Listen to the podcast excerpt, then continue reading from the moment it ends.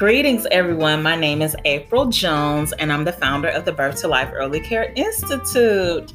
So today I have a very exciting topic.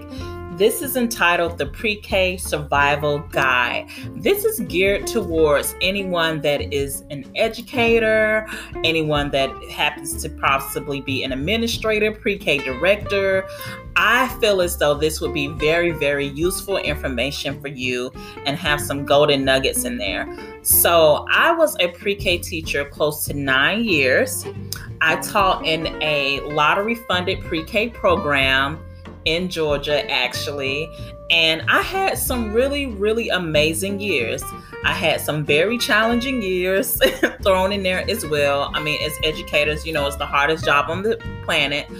But for the most part, I really enjoyed myself. I taught from a play-based um, approach. So a lot of the children, our program was geared towards children like learning through tactical materials, hands-on project, project-based learning, no worksheets at all, no skill and drill, no skill and kill, all of that that was thrown out the window. And that's where I learned that, you know, children can learn this way, have strong cognitive skills, and be successful. Basically, be successful. I still follow some of my children that I taught many years ago.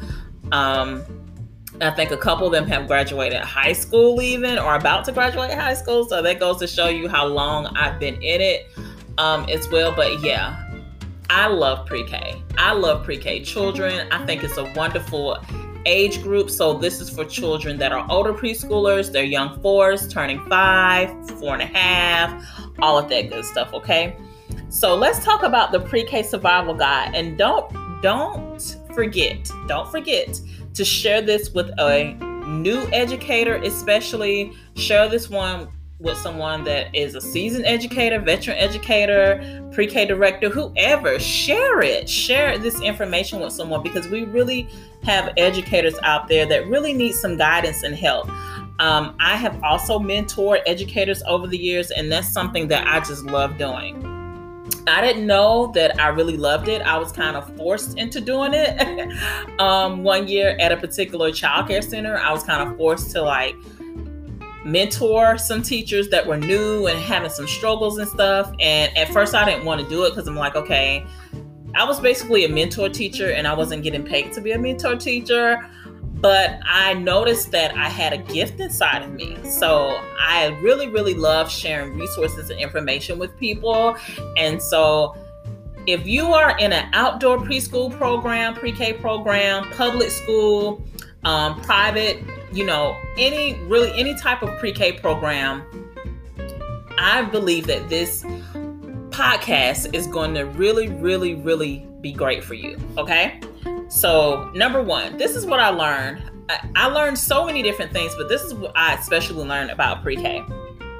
So after your parents have attended the, the orientation, all that good stuff, you have your children, right? Your children are in your classroom and they're learning the classroom environment, which is really, really big. They're learning, they're taking all of these cues and signals and all this kind of stuff.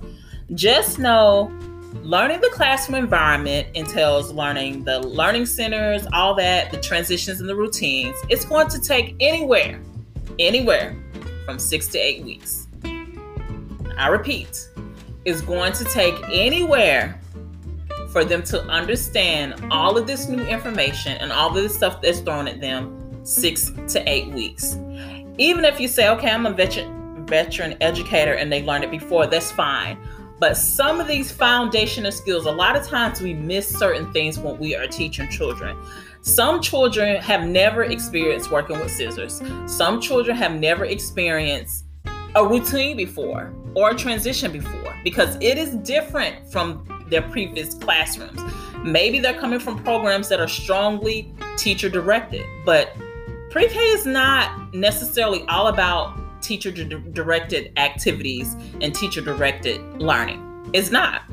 Um, I feel like the appropriate ones is, is not. So just know it takes anywhere from six to eight weeks. And I'm just going to throw out a couple of examples right here. So when I had, at first when I was a new teacher in pre-K, I felt like, okay, this is the room with a million pieces. this is the room with a million tiny pieces, and it would just burn me up sometimes because I'm like, I felt like the children would make such a huge mess and it would take forever to clean up. And then we had the sensory table, we had sand, we had all kinds of stuff, you know, out. And we were the teachers that, you know, materials were accessible. We didn't say, oh, you can't play with this, oh, you can't play with that. Um, throughout my years in pre-K, down the pipeline, they did say like, okay, you know, in the first beginning, your first week or something, don't open up all the centers. You know, have the children to kind of really get to know what's in the in the environment. So some of the examples were, okay, you know, on Monday, you're going to open the art center, the block center, and the music center. And then on Tuesday, you will open the, you know, writing center, the math center, the science center, or the sensory center, or something like that. It would rotate, or you would do it every couple days. And that was very, very helpful. And then we put out some materials that, okay, the first week, this is the children, they're going to get acquainted with that. Then the second week, we'll put these materials out. And so I found that format and that approach to be very, very helpful. So these are some of the things that I did over the years. These are some tips that you could possibly take in. You know, I understand that every state is different, every program is different, but however, this is some of the things that I've done. So of course, you know, I would label the material. So I made sure that I had some type of picture to match that material on the cubby, um, or the, or the, the shelf that wherever that was stationed. I had that. I've done that before. Um, another year, I color coded the center. So, you know, my art center was red, my writing center was green, you know, my block center was blue. And basically, with the blocks, I did not um, have all the blocks colored blue. I would just put like a blue strip down. And then one year, I used contact paper. So I, you know, cut out the shape of the block, and I put the contact paper down, and I put like, okay, they know that the rectangle go here, the rectangle blocks go here, the hollow blocks go here, and stuff like that. That was very, very helpful. So color coding, um, using contact paper to put down where the materials go. Another thing that I did was also, I had classroom jobs, and then um, over the years, in the beginning of the school year, I would give like everybody their own classroom job. But as I became a seasoned teacher, I noticed like, you know what, everybody don't necessarily have to have a different classroom job. So what I started to do is I had learning center managers, and what I would do is have like six learning center managers. So I'm like, okay, so you will be over this center, this center, this center. And then I might have five people, you know, to do, or three people to do um, the floor cleaning, things like that. I started to do it that way. So um, I had like maybe five or four classroom jobs, and then everybody had a job, and I had their picture. That was another thing that I did. I had their picture. So I'm like, okay, we will go over in morning circle, like, okay, my center managers, here's your picture. These are the people that I'm going to use and stuff like that. So I did that. Um, another thing that I would do is for morning circle, I had like this L E D light, and it was very, very useful. And so, you know, before I started my morning circle time, I would turn on my light. And I also let parents know like, hey, when you see my morning circle light, or when you see that I have turned this light on, that means that we are ready to start. That means that their hands need to be washed when they entered in the class. Already washed, hands already washed, everything has already been put up. You've already said your goodbyes. It's time for us to get started.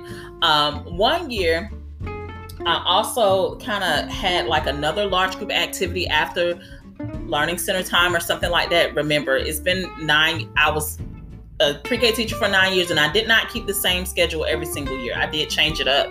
Um, so, you know, Cues. Cues are very important, and signals are very important because it really, really helps children. So before we got, after we got um, finished with the children, you know, playing and having a good time and all that kind of stuff, before I, I did the cleanup song, we would cut off the light. I would have somebody to cut off the light, and when the light cut off, the, all the children would say, five more minutes. Every child would say that. Number one, that kind of gives children that struggle with transitioning to another activity some time and in a signal to let them know, like, okay, I have five minutes, so let me enjoy myself, because you know, you know, like sometimes, you know, there are pre-K children that will have like a meltdown, you know, if they transition a little too quickly.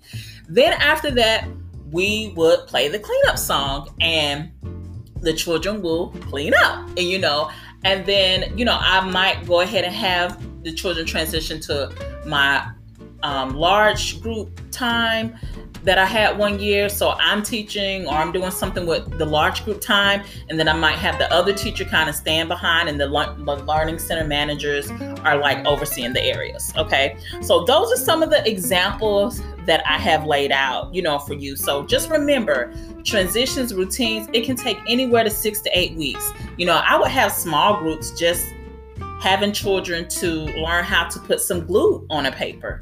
I did that because, you know what, you know, sometimes, you know, they're new to small group and you give them this activity and glue is just spilling everywhere. That's their very first time. They don't really understand the purpose of it. They never explored with the material.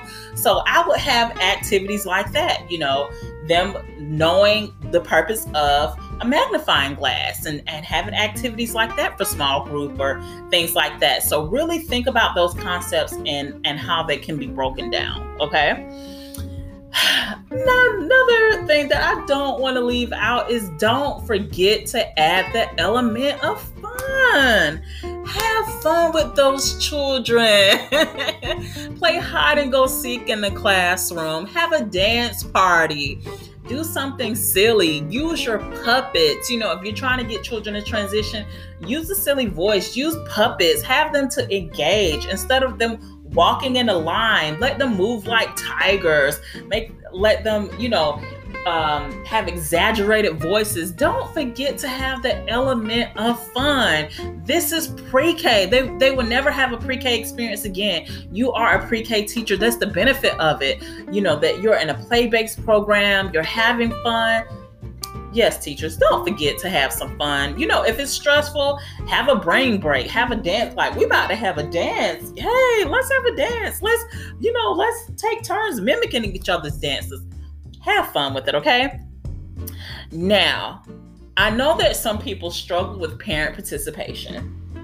And I want to say that I've really never struggled as an educator with parent participation, because I've understood that it's going to look different for everybody. You know, parents can still participate if they're not able to physically come into the center and be there. And I'm going to give you some examples of that. Number one, if you're trying to capture the attention and letting parents know about different things, if you feel like they're not paying attention to your weekly emails or newsletters or monthly newsletters or whatever you're trying to do, which I strongly encourage you to do, add a different element to it, okay? So number one, think about doing a voice recording. Thinking about, yeah, think about like doing a voice recording instead of them just reading an email, and then you want to give them like a project or assignment or a task or some for something for them to participate. Do a voice recording. I started to do that, and I noticed that the participation of parents really went up, because they would say, oh, I didn't get this information. I didn't know about that. And I'm like, okay, I put it in the newsletter. I emailed you weekly. I sent something home and put it in the, in the book bag. I don't understand why you did not get it. But when I started to do voice recordings and adding those elements to my newsletters, my weekly emails, it changed the game. People became more active into participating. Another thing too is, like, now is technology. So we have Q R codes. Encourage your parents, like, hey, you know, I'm, I'm going to give you a link to a Q R code.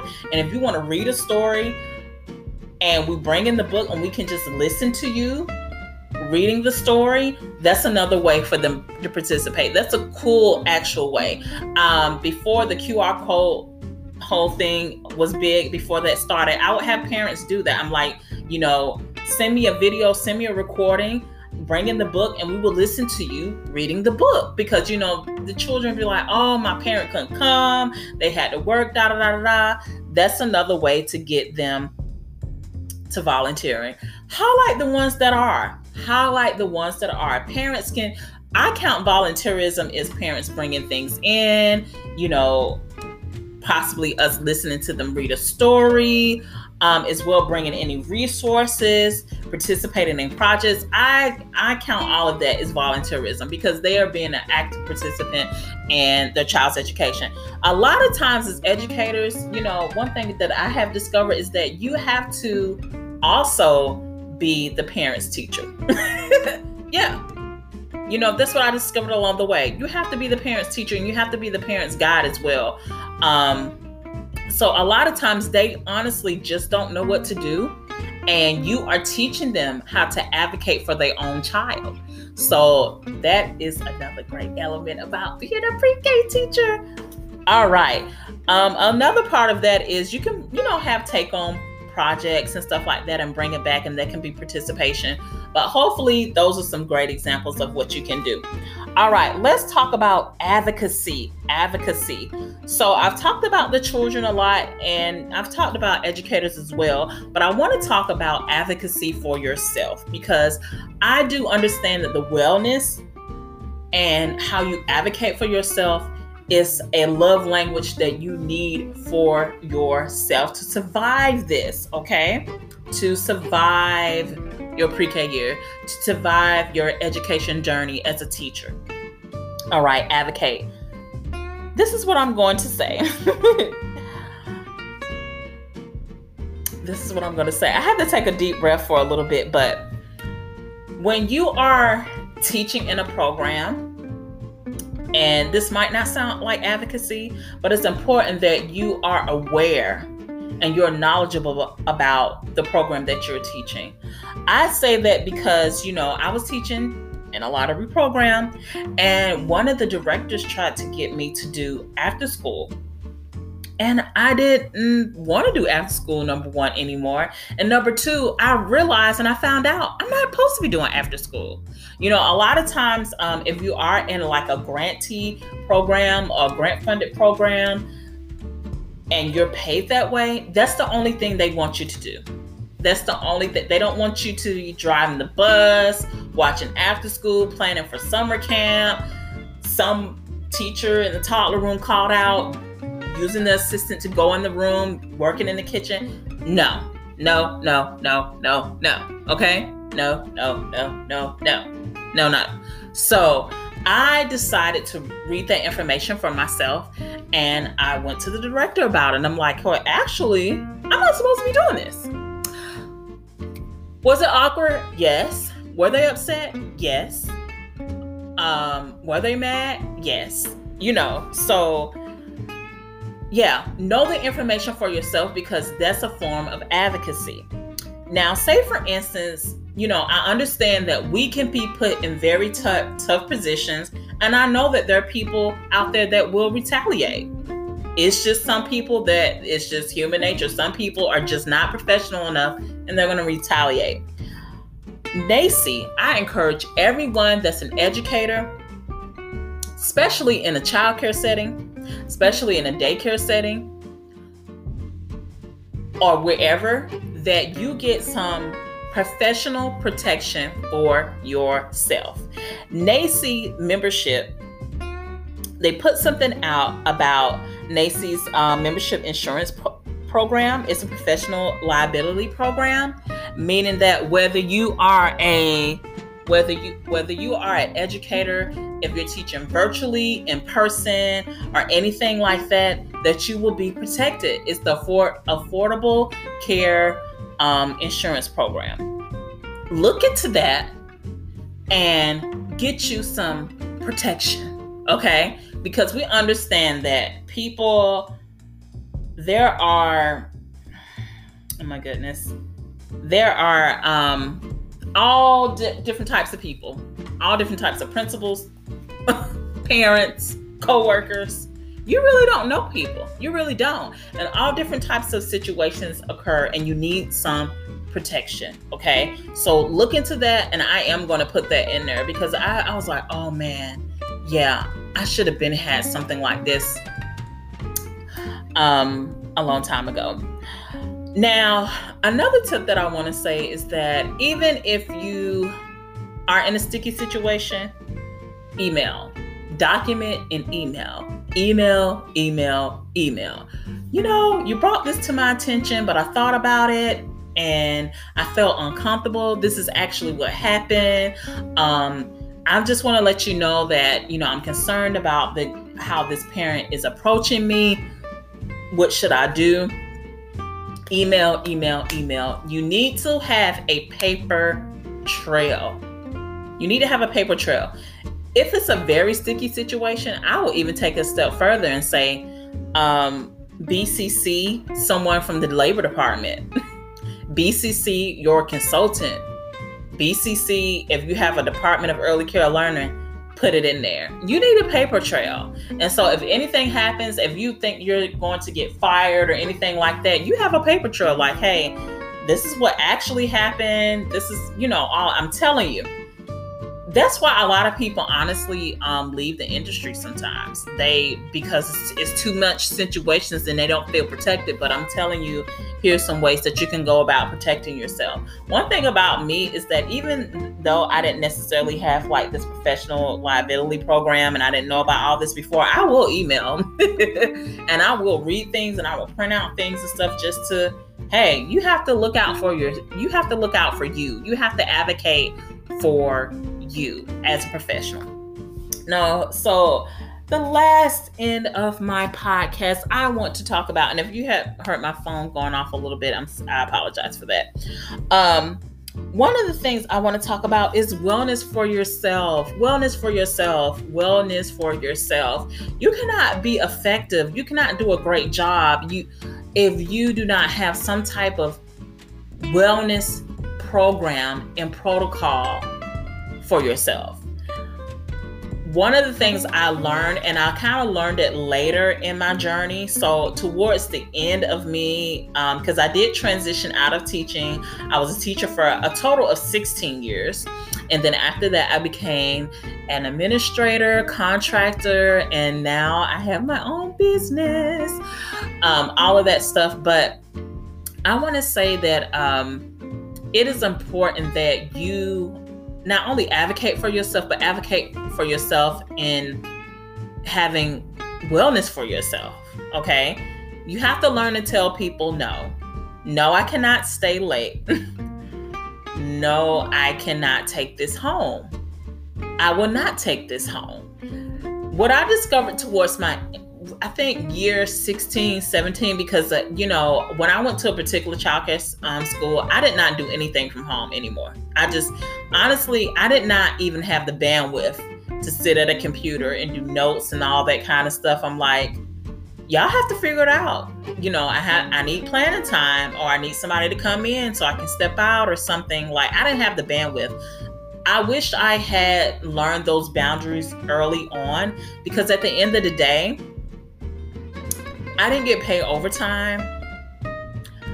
A lot of people didn't even acknowledge that I was doing all of that work behind the scenes or at home and all of that kind of stuff. I just, because I'm like, oh, you know, this has to be done. At the end of the day, it's never, everything is never going to get done. I just, I just hate to put it to you like that, but you're never going to get all of that stuff done because, you know, you are an educator.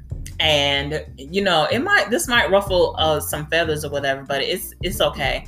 But you're an educator. You're not the quote unquote, you're not just going to be the savior of, of the world, so to speak. And some stuff you have to say, like, is this even necessary to do? Can I reinvent some of these materials? Can I change something or whatever? But yeah, say no, no, you, I'm telling you, that will make you last a little bit more. Don't, if you have a family, school, or whatever, or any interest, you know, don't let any job or anything take that from you. They paid you. They said that, you know, these are the hours that you work. This is what you're responsible for and all that kind of stuff. And they're not going to pay you overtime. And if you want to discuss me getting paid overtime, then that's another type of conversation. Or if you feel like if more stuff need to be done, maybe I can be a contractor. I don't know, but I cannot do this at home. And I'm not going to do this over the weekend all the time. Not going to happen. I'm not doing it every weekend. So I want to say, don't do anything from home. Meal prep. meal prep, you know, make some sandwiches for Monday and Tuesday, Wednesday and Thursday, make some quesadillas, and Friday have, you know, a chicken salad. I don't know, you know, but try to meal prep in between, because you are going to be busy and you are going to be tired. So I want to say, educators, drink plenty of water, get you some airborne, get you some vitamin C. Soon as you get in the house, wash off those germs, change your clothes out um, to get you healthy and motivated. Go to bed, go to bed, go to bed. You know, you're doing the best that you could possibly do for these children. You have to tell yourself, I gave it my very best today. I impacted somebody's life positively. You know, I'm I'm doing a great job. You have to tell yourself that. I remember one year, I've had some great bosses, but one year I had a, um, hmm,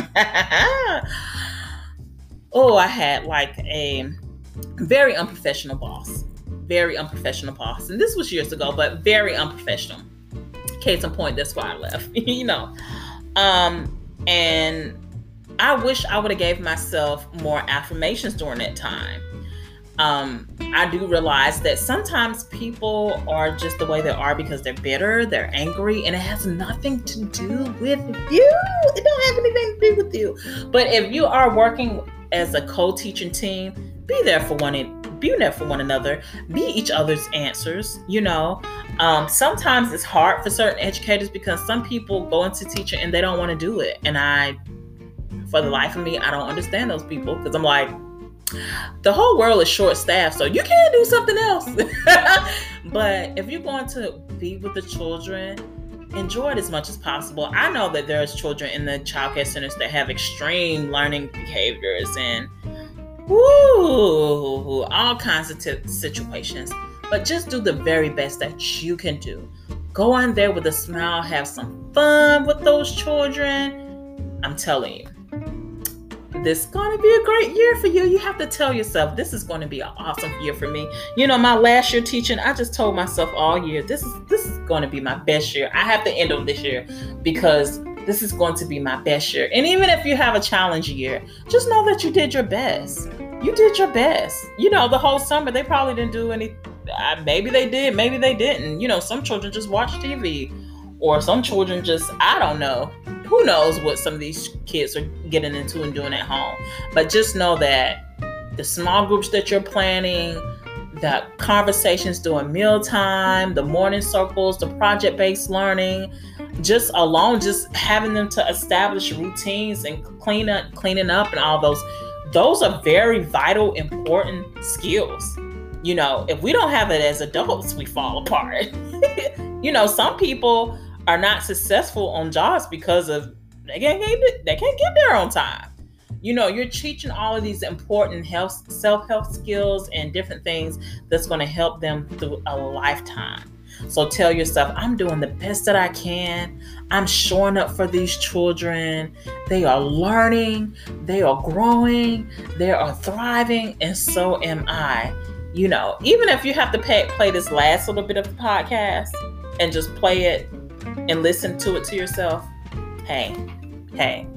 Do it. So share this with a pre-K educator, share this with a preschool educator, share this with someone that just got into education. You know, they need support, they need help, you know, they're tired.